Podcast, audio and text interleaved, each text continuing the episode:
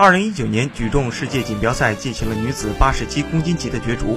中国选手汪周雨分别以抓举一百二十五公斤、挺举一百五十八公斤，总成绩二百七十八公斤，包揽了三项冠军。挺举创造了其个人最好成绩，她也是本次世锦赛继李发彬、石智勇、吕小军和邓威后第五位包揽三金的中国选手。朝鲜选手金恩珠获得三项亚军。汪周雨在上届世锦赛参加的是七十六公斤级的比赛。当时获得总成绩冠军。本届世锦赛，他升级到了八十七公斤级。抓举比赛，汪周雨以一百二十公斤的成绩获得冠军；挺举比赛，汪周雨以一百五十八公斤的成绩获得冠军。总成绩方面，汪周雨以二百七十八公斤获得冠军，金恩洙以二百六十九公斤获得亚军，萨拉萨尔以二百五十二公斤获得季军。